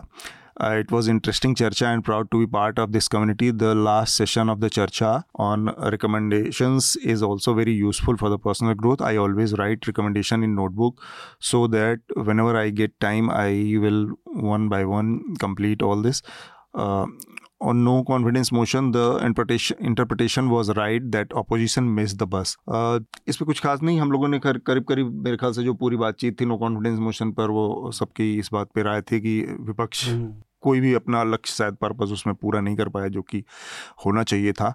नंबर तो उसके पास वैसे भी नहीं था। आ, अगला पत्र है आ, उन्होंने ये गुजारिश की है कि उनका नाम न ज़ाहिर किया जाए तो मैं बस पत्र पढ़ देता हूँ। Uh, hi uh, team. Thoroughly enjoy charcha. I am originally from bengal a non non hindi speaking belt therefore i must say that i learn new hindi words from uh, every episode of charcha. I have started liking uh, charcha more than hafta as i feel the topic headlines.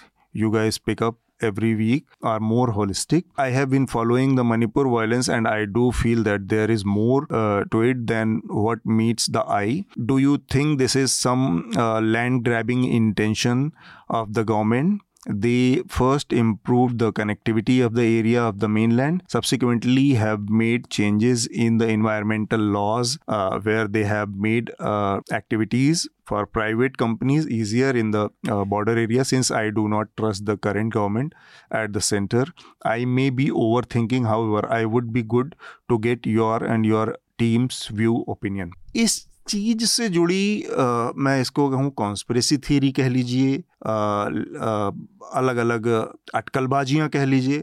लगातार चल रही हैं कि ये जो पूरा जिस तरह से जितने लंबे समय में मणिपुर की क्राइसिस कंटिन्यू रही है, जारी रही, और उसमें बड़े पैमाने पर जिस तरह से लोगों को विस्थापन हुआ और हत्याएँ हुई, बड़ी पैमाने पर हिंसा लगातार अभी भी जारी है, उस फेलियर के बावजूद स्टेट में उस तरह से प्रशासनिक स्तर पर कार्रवाई न होना, मुख्यमंत्री का जस का तस बने रहना तो इस तरह की एक कॉन्स्परेसी थीरी बहुत स्ट्रॉन्ग र्यूमर है चारों तरफ़ की। कुछ ऐसे इलाके हैं जहाँ पर मिनरल्स और इस तरह की एक्टिविटीज़ को बढ़ावा देने के लिए, उनसे लोगों को हटाने के लिए इस तरह के बहुत सारी चीज़ों को आर्टिफिशियली हवा दी जा रही है। लेकिन ये ऐसी अटकलें हैं जिसके बारे में कुछ भरोसे से हम नहीं कह सकते। ना ही हमारे पास इतने संसाधन है कि ग्राउंड पर हम इस तरह की चीज़ों को जाकर स्थापित कर पाएँ कि किस नीयत से क्या वास्तव में इसमें कोई सच्चाई है। हृदेश, आप भी पर्यावरण जैसे मामलों को और वनाधिकार जैसे मामलों को लगातार कवर करते रहे हैं।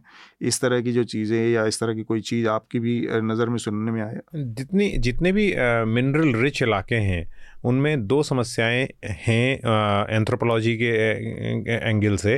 पहला ये, ज़्यादातर उन इलाकों में रहने वाले लोग या तो इसमें घिरे हुए हैं, हिंसा से घिरे हुए हैं और या बहुत गरीब हैं। लेकिन उसमें दूसरी बात भी ये है कि सरकार ने जो कानून का इस्तेमाल किया है, जो ख़ास तौर से जो लोगों की पब्लिक हियरिंग का जो एक कॉन्सेप्ट है, जो ज़रूरत होती है कि आपको पब्लिक हियरिंग करानी ज़रूरी है कहीं पर ज़मीन को लेने के लिए। उसमें बहुत सारी फजिंग और बहुत गड़बड़, बड़े, गड़बड़ियाँ होने की बातें पहले से आती रही हैं।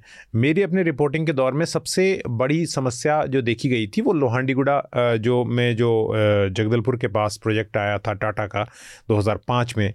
उसी दौर में वहाँ पर सलवा जुड़म भी शुरू हुआ। लेकिन उसके बाद वो प्रोजेक्ट कभी आ नहीं पाया क्योंकि प्रोटेस्ट इतना ज़्यादा था और वहाँ पर जो है माओइस्ट आ गए उसके बाद और हिंसा शुरू हो गई ये सब है। तो पब्लिक हियरिंग को लेके हर जगह होता रहा। अब इस मामले में मैंने अध्ययन नहीं किया है। मणिपुर में भी जो हिंसा हो रही है वही इतनी बड़ी है कि हम केवल हिंसा ही देख रहे हैं। इसमें जो मतलब नई बात है नज़र कि वहाँ पर पीछे की हाँ हम देख रहे हैं वहाँ ओपीएम की तो बात पहले से ही है जो कारोबार का एक एंगल ऑलरेडी वहाँ पर है। वहाँ पर जो जो है नस्ली हिंसा ऑलरेडी चल रही है।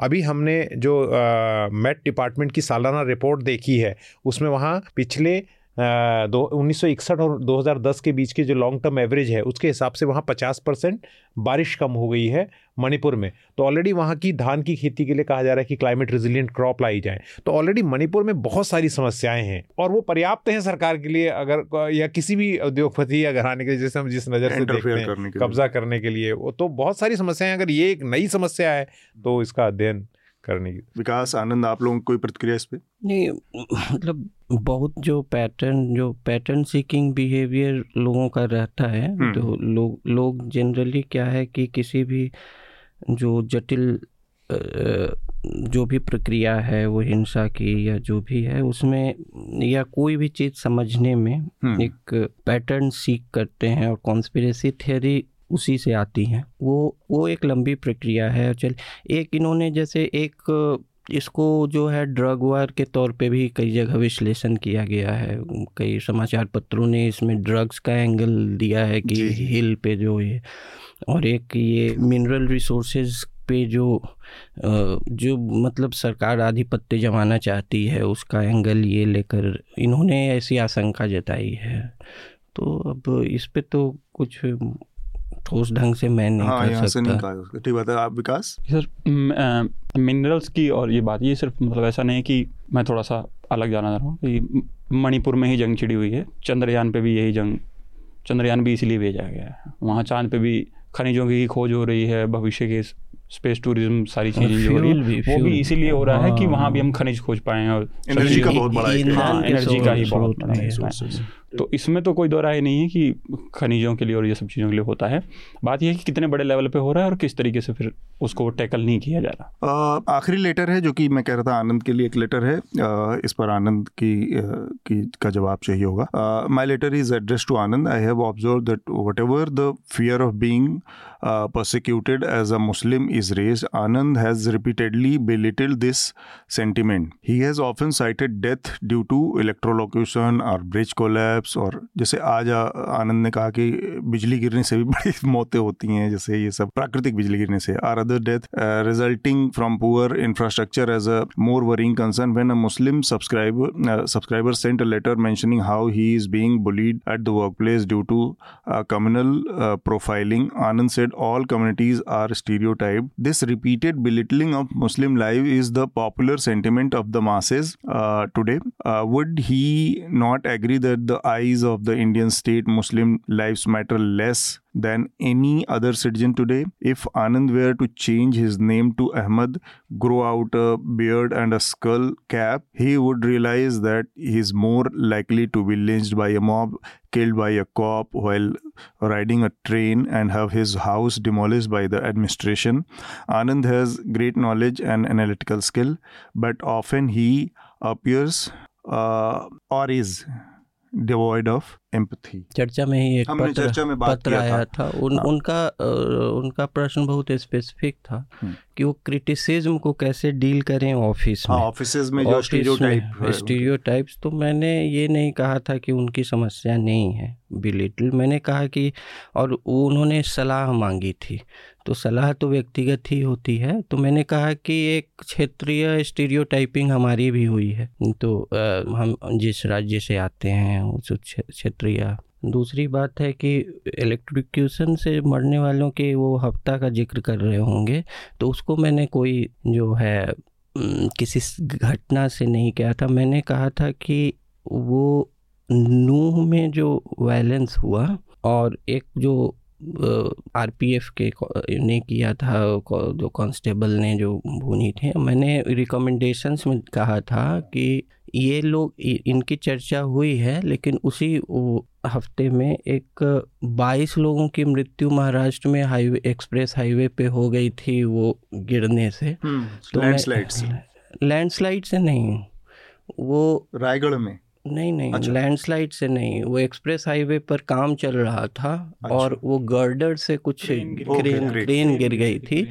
तो मैंने कहा था कि वो जो है जो इस तरह के घटनाओं का जो सामान्यकरण कर लिया जाता है इस पर भी चल मतलब कि ये हम लोग मिस कर गए आज करना।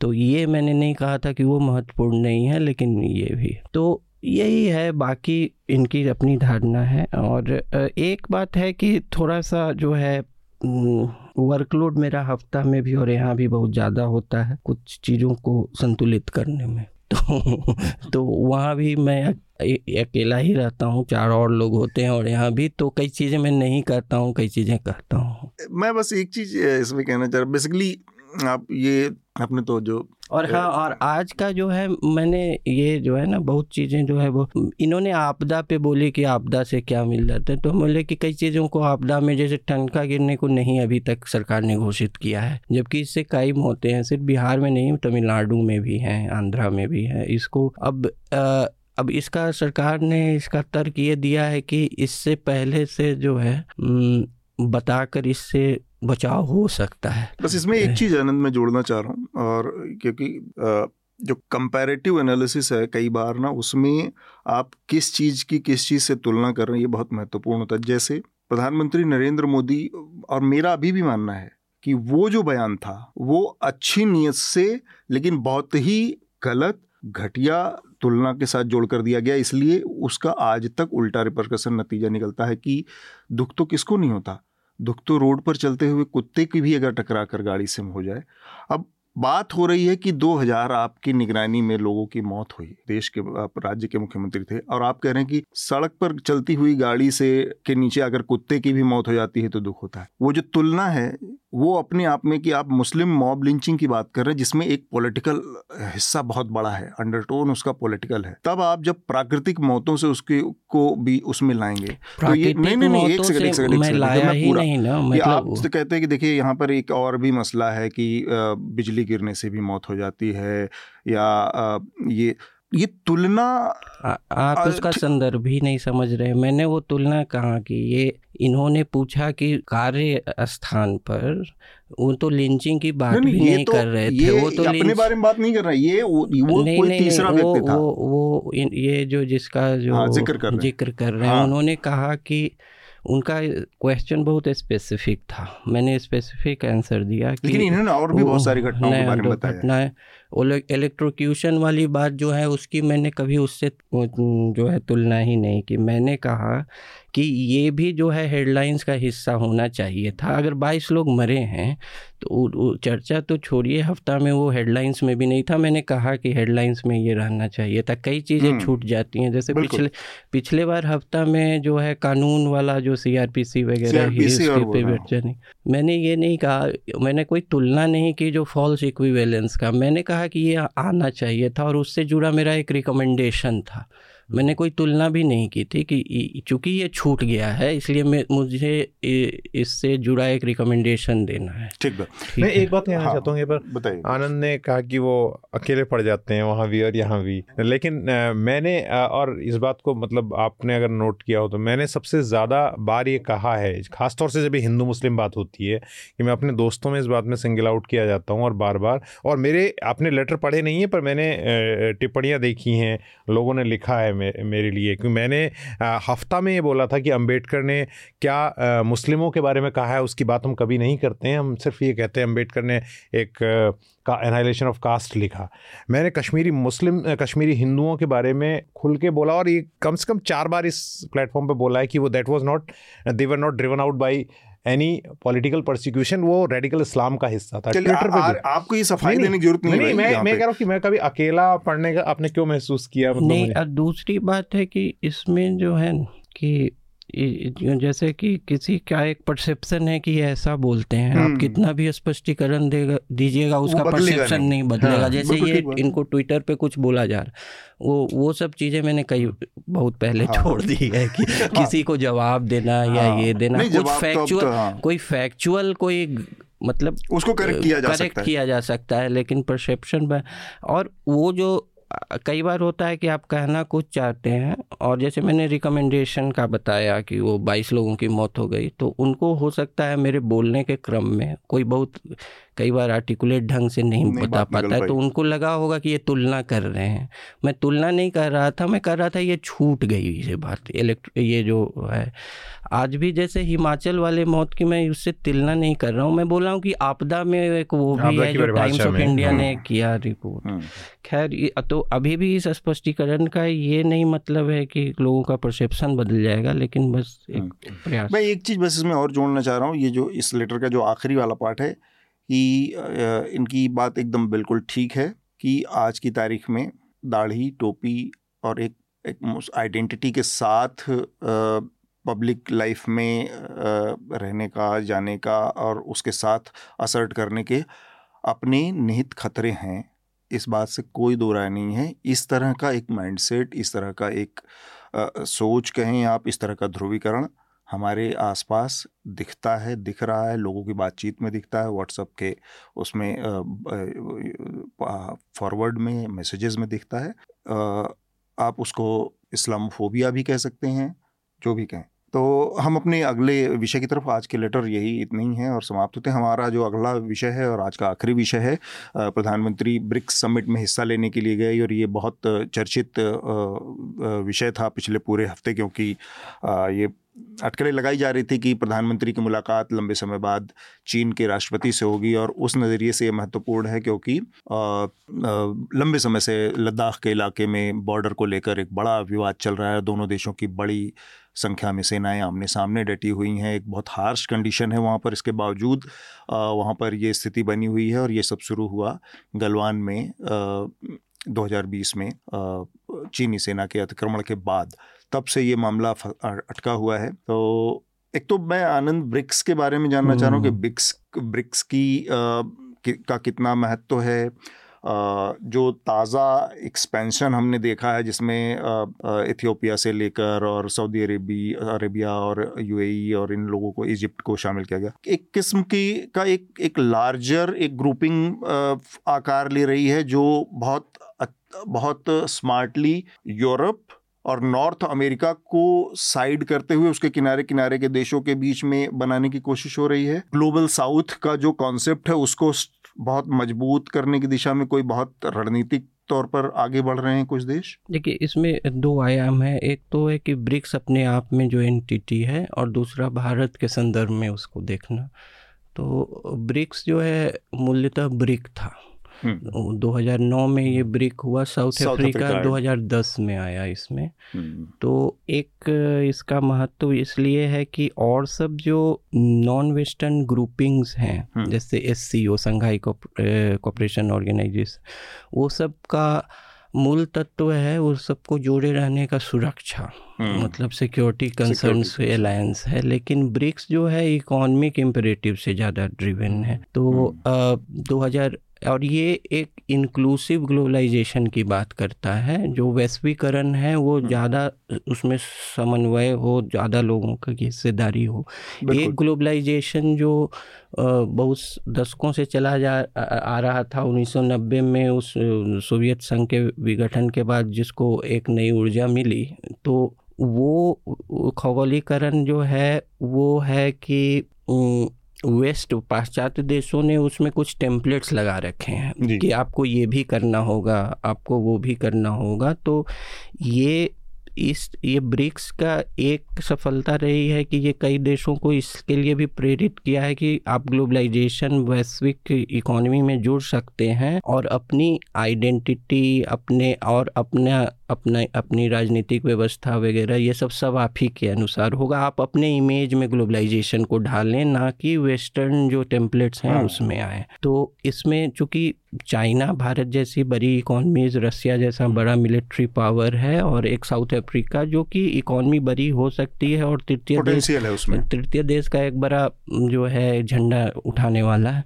तो ये सब है अभी जो है समस्या ये यूक्रेन तो 2008 में जो है इनका वर्नेबिलिटी जो है कमज़ोर जो वेस्टर्न ड्रिवन ग्लोबलाइजेशन का जो इकोनॉमिक क्राइसिस आया उसके बाद इसको एक कैटलिस्ट का काम किया जो कि 2009 में ब्रिक्स जो है बन गया है एक्चुअली हम्म। तो दो अब मनमोहन सिंह के टाइम पे जब हाँ मनमोहन सिंह और और दो अभी मैं एक दूसरे पक्ष पे आऊँगा। अभी जो है एक कैटलिस्ट इसमें अभी रिटर्स ने खबर दी थी जो कि दिनों दिन भर रहा है कि 40 देशों का एप्लीकेशन इनके पास पेंडिंग है। 40 देश और जुड़ना के पास? हाँ अच्छा। जुड़ना चाहते हैं जिसमें छः को उन्होंने अभी कॉन्सेंसस से लिया है। अच्छा। तो अच्छा भारत को इसमें इसको लेकर तो, ये भी एक खबर फैलाई जा रही थी कि भारत इसके एक्सपेंशन के खिलाफ है और चाइना एक्सपेंशन चाहता है। ऐसा कुछ भी था क्या? आ, मतलब एक्सपेंशन के स्वरूप के खिलाफ एक्सपेंशन विनय कोतवारिया ने जो भारत के विदेश सचिव हैं हाँ, उन्होंने कहा कि हाँ कोत्रा जो उन्होंने कहा कि हम हम जो है विचार इससे कॉन्सेंसस डेवलप करके इसको इंक्रीमेंटल ढंग से ले जाएँगे मतलब फ़ेज़ बाय फ़ेज़ ऐसा नहीं मतलब उसमें ये है कि हाँ, कौन लोग किसको आना और किसकी चा, किसकी एंट्री दी जाए किसको नहीं इसको लेकर भारत थोड़ा सा संकेत था। और आ, दूसरी बड़ी चीज़ इसमें क्या है कि इन्होंने 2014 में एक न्यू डेवलपमेंट बैंक बनाया था। हम्म। और वो अभी चौंतीस बिलियन जो है डॉलर्स का निवेश कर चुका है इंफ्रास्ट्रक्चर में और ऐसे कई अध्ययन हैं जो बताते हैं कि 2030 के मध्य दशक के मध्य में 2035 के 35 के आसपास। ये विश्व बैंक से बड़ा बैंक बन सकता है अच्छा ब्रिक्स बैंक अभी जिस पेस से चल रहा है ब्रिक्स अच्छा। का। जो बैंक है ब्रिक्स ही नाम से है शायद नहीं न्यू डेवलपमेंट बैंक नाम पे एनडीबी बोलते हैं तो वो अ, तो इन्होंने जो बहुत तरह की मुहैया करवाई हैं बहुत तरह के जो इन्वेस्टमेंट वगैरह जो कि बहुत इंटरेस्ट रेट लो रख कर जो कि इन सारे देशों को बहुत सुलभ होगा। हम्म, और अभी यूक्रेन वाले में दो खतरे सामने आए इन लोगों को। कि अपने स्वेच्छा से है अपनी करेंसी से जो है ट्रांजैक्शन नहीं कर सकते हैं। हम्म। ईंधन का वगैरह का कई देशों को ये आया। फ़ूड का भी। हाँ और कई बड़े देश जैसे कि भारत चीन और रसिया इनको एक और खतरा आया कि आपने सुना होगा कि यूएस ने प्रयास किया था कि 300 ट्रिलियन डॉलर का जो यूएस ट्रेजरी में बॉन्ड्स रसिया के थे इनको इन्होंने फ्रीज करने की कोशिश की थी। और भारत ने चाइना ने बहुत सारा उसमें इन्वेस्ट कर रखा है यूएस ट्रेजरी बॉन्ड्स में। हालाँकि यूएस ट्रेजरी सेक्रेटरी ने खुद माना है कि इसमें लीगल चैलेंजेज है वो इलीगल है बेसिकली वैसा करना। तो इन लोगों को ये भी खतरा है कि जो ट्रेजरी बॉन्ड्स में इतने पैसे लगाए हुए हैं ये जो है एकल जो व्यवस्था रहेगी। तो एक एक हाँ, तरह से एक, हाँ, है। एकल एकल ध्रुवीय जो विश्व है उसके खिलाफ से जो खिलाफ जो है एक बहुध्रुवीय खगोलीकरण का इनका प्रयास हम्म। रहा है तो ये ब्रिक्स का हाँ, फंडामेंटल्स हाँ में है। कि बहु बहु ध्रुव बहुध्रुवीय वैश्वीकरण जो वेस्ट ड्रिवन नहीं हो तो ये- करेंसी वाली भी समस्या है है हम्म, इसमें ठीक बात। तो मेरे ख्याल से इतना विस्तार से चूँकि आनंद ने इसके बारे में बताया क्वाड जैसी चीज़ें भी हैं चल रही लगातार इससे और ब्रिक्स हाँ में क्या डिफरेंस तो क्वाड जो है बेसिकली सिक्योरिटी अलायंस है हम्म। जो जापान ऑस्ट्रेलिया शुरुआत में आपने बताया कि ये हाँ, आर्थिक नज़रिए से हाँ, है। ये आर्थिक नज़रिए से और भारत जो है अभी all eggs in one basket वाला देश नहीं हो सकता है। उस, हाँ। उसको कई जगह जो है अपने रखने रखने होंगे। तो वो सिक्योरिटी अलायंस अलग है कि जो मैरीटाइम सिक्योरिटी को और कॉन्टिनेंटल सिक्योरिटी के लिए उसको अभी भी रशिया वगैरह के तरफ़ रहना पड़ेगा लेकिन मैरीटाइम सिक्योरिटी के लिए उसका एक दूसरा पक्ष है कि उसको जो है कि अपने इंटरेस्ट्स जो है वाइड स्प्रेड रखने होंगे। ठीक तो ये। अ, मैं इसमें एक और चीज़ बस हृदय आप और विकास का कमेंट लेना चाह रहा हूँ कि इसकी जो सफलता के बहुत सारे जो हैं जो और ज़रूरत जो रेखांकित की है आनंद ने वो तो हमारे सामने है। लेकिन इसकी जो असफलता की जो सबसे बड़ी जो कहानी है या हो सकती है वो जो वजह बन सकती है वो जो ये दोनों सबसे बड़े देश है जो आपस में लॉगर हेड हैं जो चीन और भारत का जो मसला है और आप देखिए कि बायलेटरल का सबसे बड़ा मुद्दा ही यही बन गया कि पहले हमारी सीमाओं का लफड़ाओ एक तरफ़ इतने सारे देशों का एक ग्रुपिंग बना रहे हैं जिसमें कि पहली बार वेस्टर्न पूरा ब्लॉक आइसोलेटेड है बाहर है इससे। डेलिबरेटली बाहर करके आप कोई प्लान कर रहे हैं उसमें अपने इन मुद्दों को क्योंकि अब बहुत लंबा मुद्दा हो गया सात सत्तर साल साठ साल से ज़्यादा हो गया चीन के साथ ये फंसा हुआ मसला है जो चीन के साथ अ, सीमा का। उस दिशा में जब तक कोई फाइनल अंतिम रेजोल्यूशन नहीं होगा तब तक इस आप बना लेंगे ब्रिक्स या कुछ भी। सफलता शुरुआत से भारत के साथ प्रॉब्लम ये रही है कि भारत का सबसे करीबी और मज़बूत देश है चाइना राइट उसके साथ उसकी बहुत लंबा और बहुत कॉम्प्लेक्स हिस्ट्री भी है बॉर्डर हिस्ट्री भी, भी है, है। और बॉर्डर डिस्प्यूट भी है। दूसरा China is also a very expansionist country तो उससे ये उम्मीद करना कि वो किसी भी स्थिति में आपको कुछ देगा बहुत मुश्किल से आपको उससे इससे वेरी हार्ड बार्गेन होगा जो भी होगा। और बहुत लॉन्ग टर्म रहेगा ये भी नहीं है। तो जो आप क्वाड्स और ब्रिक्स की दोनों की बात करें क्वाड का क्वाड का सीधा सीधा मतलब ही ये है कि वो चाइना के सामने आप खड़े हो रहे हैं बाकी देशों के साथ। Exactly. यहाँ अमेरिका जो है बाहर रख के आप रशिया और चाइना के साथ हैं। नहीं यहाँ पे आप उससे कोऑर्डिनेट कर रहे हैं अपने हितों के लिए। कोऑर्डिनेट कर रहे हैं और वो हमने अलग अलग जो स्टोरीज आई अभी हम वक्त की कमी है तो उस पर नहीं जा रहे हैं कि वो किस तरह से साउथ अफ्रीका ज़्यादा चाइना के करीब आना चाहता है भारत को कितनी अहमियत देना चाहता है इसको लेके अलग अलग बातें आई। लेकिन India is such a power की यू कांट इग्नोर इट ये भी एक बहुत बड़ी वो है। जो अभी आनंद इशारा कर रहे थे इकोनॉमी को लेकर जो लूला डिसिल्वा ने वहाँ पर कहा कि हम एक कॉमन इकोनॉमी कॉमन करेंसी में ट्रेड करें और डी डॉलराइजेशन की बात चल रही कि डॉलर पे हमें निर्भर नहीं होना पड़ेगा। हाँ, डॉलर का एक अधिकार भी खत्म करना है। वो एक अलग मुद्दा है लेकिन मैं आपको ये बताना चाहता हूँ कि जैसे 26 परसेंट जो इकोनॉमी और 40 परसेंट पॉपुलेशन जो अभी का ब्रिक है अभी तो एक्सपेंस हो रहा है एक्सपेंड हो रहा है और और ज़्यादा देश आ रहे हैं। जो अभी जो पाँच देशों ने हिस्सा लिया है जी। उसका है लेकिन अब इनका कार्बन फुटप्रिंट अगर आप देखेंगे इन तीन देशों का अगर जोड़ दें तो कितना होगा? आठ और पाँच तेरह और पच्चीस कितना होगा? अड़तीस। कोई पैंतीस परसेंट से ज़्यादा जो इनका कार्बन इनका जो इमिशन है इन इन इन तीन देशों का जोड़ रहा हूँ मैं सिर्फ़। भारत चीन और? भारत चीन और रशिया का। रशिया। भारत सेकंड नंबर पे रशिया तीसरे नंबर पे चाइना पहले नंबर पे। ये मैं इसलिए बता रहा हूँ आपको ये फिगर क्योंकि इससे पता चलता है कि जो सबसे बड़ा खतरा है जो जिसको लेके शाम ये ये जी ट्वेंटी में भी बात करेंगे और दिसंबर में कॉप में भी बात करेंगे कॉन्फ्रेंस ऑफ़ पार्टीज़ में भी बात करेंगे वहाँ पर इनकी पोजीशन क्या होगी और अमेरिका की पोजीशन क्या है और रशिया की पोजीशन क्या है? मतलब इसलिए बता रहा हूँ कि रशिया और चाइना दोनों जो है वो बड़े इमिटर हैं इंडिया की तरह। लेकिन इंडिया से ज़्यादा डेवलप हैं कई मामलों में। हाँ हाँ। और चाइना तो बहुत ही ज़्यादा है। तो मतलब ये चीज़ें इतनी कॉम्प्लेक्स है ना ये मदरबोर्ड की अगर आप देखेंगे कि, वहाँ पर इनकी पोजीशन क्या होती है वहाँ पर भी बैठता है China G G G seventy seven plus China एक ग्रुप है वहाँ पर। वो G seventy seven plus China कहते हैं पर उसमें सवा सौ से ज़्यादा देश हैं एक सौ तीस के आसपास देश हैं। वो सब डेवलपिंग कंट्रीज़ हैं। चाइना उनके साथ बैठता है और डेवलप कंट्री की तरह बैठता है। अब वो किसी और कार्यक्रम में आपको बताएँगे। तो चाइना के साथ डील करना किसी भी लेवल पे मेरे मेरे को तो ऐसा लगता है कि ये रशिया से भी कहीं बहुत आगे निकल गया है इस वक्त। हम्म। और इंडिया को इस मामले में और ये भी ऐसा नहीं है कि इंडिया में जो डिप्लोमेट है उनको ये सब पता है इस बात का। तो- विकास आपको कुछ इससे जो से कुछ चीज़ें और आपके दिमाग में जिसको जोड़ना है? सर बहुत ज़्यादा तो कुछ नहीं है लेकिन जैसे सर ने आर्थिक पहलू बताया और हृदय जी ने इसका पर्यावरण और बाकी चीज़ों का पक्ष भी बताया तो इसमें राजनीतिक पहलू भी है और हाँ। वो भी है बड़ा कॉम्प्लेक्स मुद्दा है बाकी चीज़ों की तरह है कि जैसे जैसे इसका एक्सपेंशन अभी जैसे छः देशों का उसमें भी कैसे होगा किस तरीके से होगा और फिर उसमें कौन देश किसके ज़्यादा नज़दीक होंगे? हम्म, और भारत के यही नज़रिए से। आशंका थी हाँ। वही भारत की आशंका भी वही थी।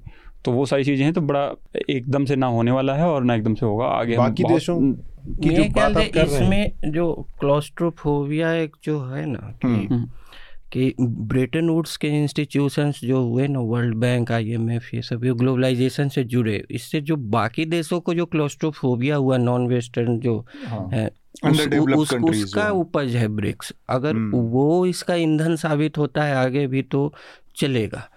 अगर और वो मतलब तमाम जैसे कि हृदय जी ने बताया तमाम विरोधाभासों के बीच भी चलेगा अगर वो ईंधन रहता है एक हाँ क्योंकि एक एक सरकार के पास कई इंटरेस्ट बैलेंस करने होते हैं कभी उधर क- कहीं उधर वो आपका शत्रु है कहीं वो उधर आपका शत्रु है तो है इसीलिए मैंने क्वाड का ज़िक्र किया कि। जैसे क्वाड में आप एक तरह से उसको दुश्मन की तरह से आइडेंटिफाई करके चल रहे हैं उसको रास्ते रोकने उसके यहाँ पर हम्म। आपको चाइना के साथ संतुलन बना के या कोऑर्डिनेशन बना के आगे बढ़ना है। तो ये एक तरह का बड़ा ट्रिकी टेरेन है जिस मतलब भारत तो आगे लगता है आनंद बताइए कि क्वाड का में रशिया और चाइना जो है ब्रिक्स में इंडिया को इंडिया और इंडिया हमारा देश है के, के खिलाफ लामबंदी कर सकते भैया? क्वाड में तुम जो कर रहे हो तुम्हें यहाँ ठीक कर देंगे। तो इंडिया तो ये ये सारी चीज़ें होती ही होंगी हाँ वो कहाँ से क्या मिल सकता है यही नहीं। हाँ।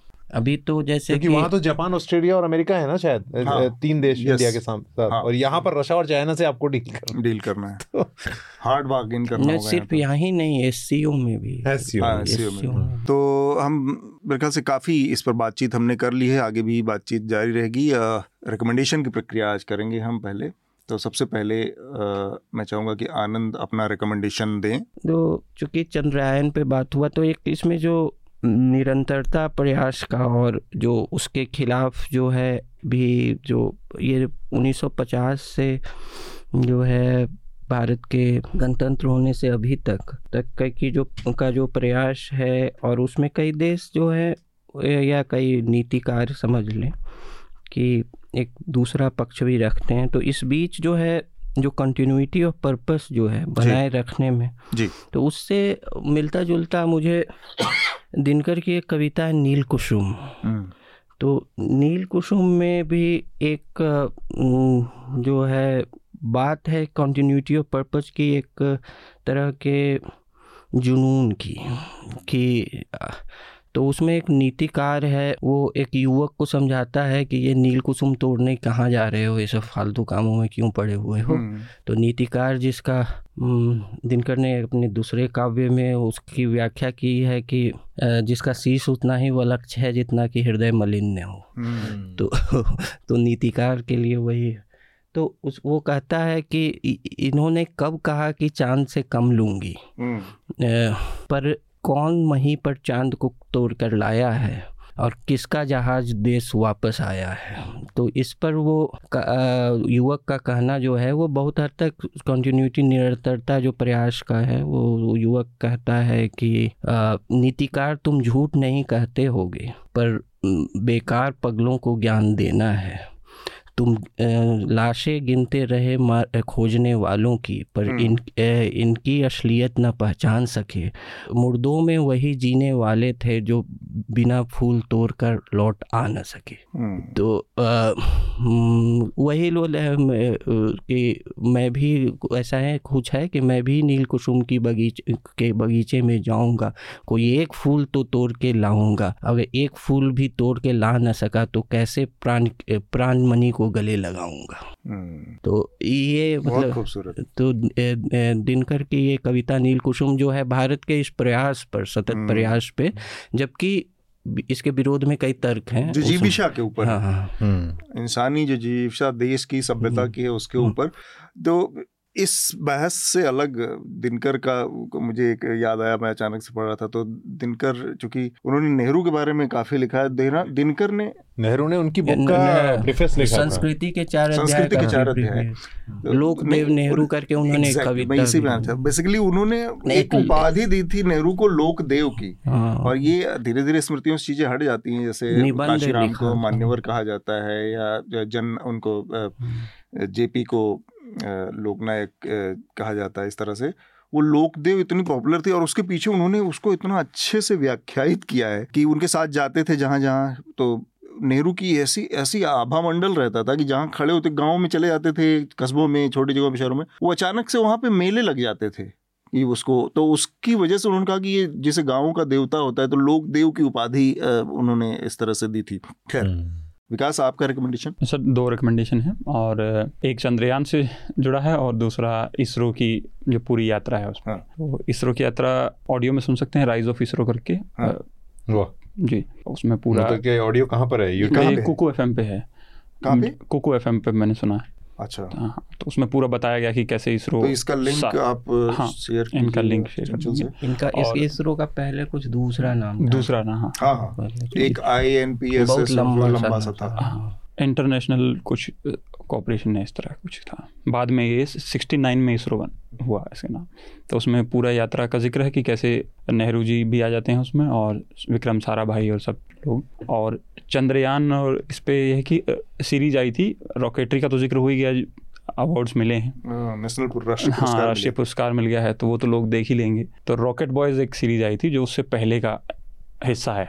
वो आप वहाँ देख सकते हैं।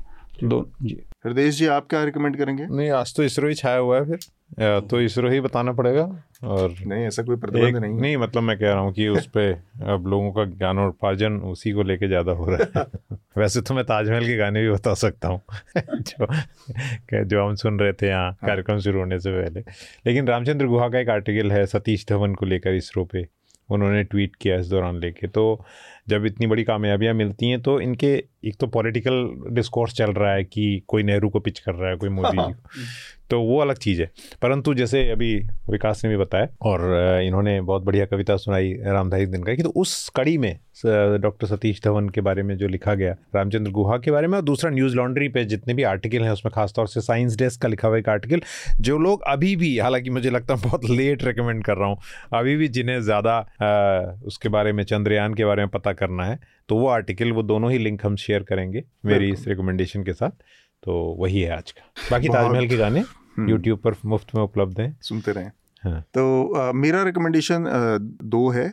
एक तो क्योंकि जो पूरा दो दिन से ऑनलाइन मारकाट चल रही है लिंचिंग उसको जानने के लिए और क्रिटिकल थिंकिंग जो बात मैं पहले कहना चाह रहा था भूल गया उस बात को भी रेखांकित करती है। आज इंडियन एक्सप्रेस में एक इंटरव्यू है के कस्तूरी रंगन जो कि पूर्व इसरो के चेयरमैन रहे। और एक्चुअली के कस्तूरी रंगन के ही टाइम पे चंद्रयान अभियान की शुरुआत हुई। दो हज़ार तीन में जब जो इसका पहला चंद्रयान के भेजने का कॉन्सेप्ट आया था। उनका इंटरव्यू है और उसमें ये बात साफ़ साफ़ और रेखांकित करते हैं कि उस समय भी जब इतना सारी चीज़ें चल रही थी और विक्रम साराभाई इस स्पेस मिशन को आगे बढ़ा रहे थे तब भी उनके दिमाग में उनके उसमें था कि ये जो हमारा स्पेस प्रोग्राम है, ये जनहित, लोकहित और इस, इतने बड़े इस भूभाग पर जो इतनी बड़ी आबादी है, जो गरीबी या शिक्षा और बहुत सारी चीज़ें सुलझी है, उसके जीवन को कैसे बदल सकता है, ये हमारा लक्ष्य है इस स्पेस प्रोग्राम के ज़रिए। तो वो उस चीज़ में भी, उस चीज़ को, उस उस पब्लिक इंटरेस्ट को लाने की कोशिश कर रहे थे, जबकि उनको पता था कि बहुत उस समय जो हमारे पास उपलब्ध संसाधन थे या जो तकनीकी थी, वो उस तरह से उनके जीवन को, आम जीवन को प्रभावित करने की स्थिति में नहीं थे फिर भी वो, और उसको बाकायदा उसमें उन्होंने कोट किया है आज। तो एक तो ये इंटरव्यू में रिकमेंड करूँगा। और दूसरा अगर आ, समय हो तो नेटफ्लिक्स पर एक सीरीज़ आई है गन्स एंड गुलाब्स देखिए फुल एंटरटेनमेंट मनोरंजक एक सीरीज़ है तो देख के आपको मज़ा आएगा। इसके साथ ही हम आज की अपनी चर्चा को यहाँ पर रोकेंगे। हमारे साथ चर्चा में शामिल होने के लिए हृदय आनंद और विकास आप सब लोग का बहुत बहुत शुक्रिया। धन्यवाद। शुक्रिया बहुत। News Laundry is possible because of our paying subscribers. We don't run on corporate or government ads. You too can be part of changing the news model. Go to newslaundry.com slash subscription. Be a part of the community that pays to keep news independent. For the smoothest news laundry experience, download our app, watch our shows, listen to our podcasts, read our reports, stay informed, pay for news, protect democracy, save the world.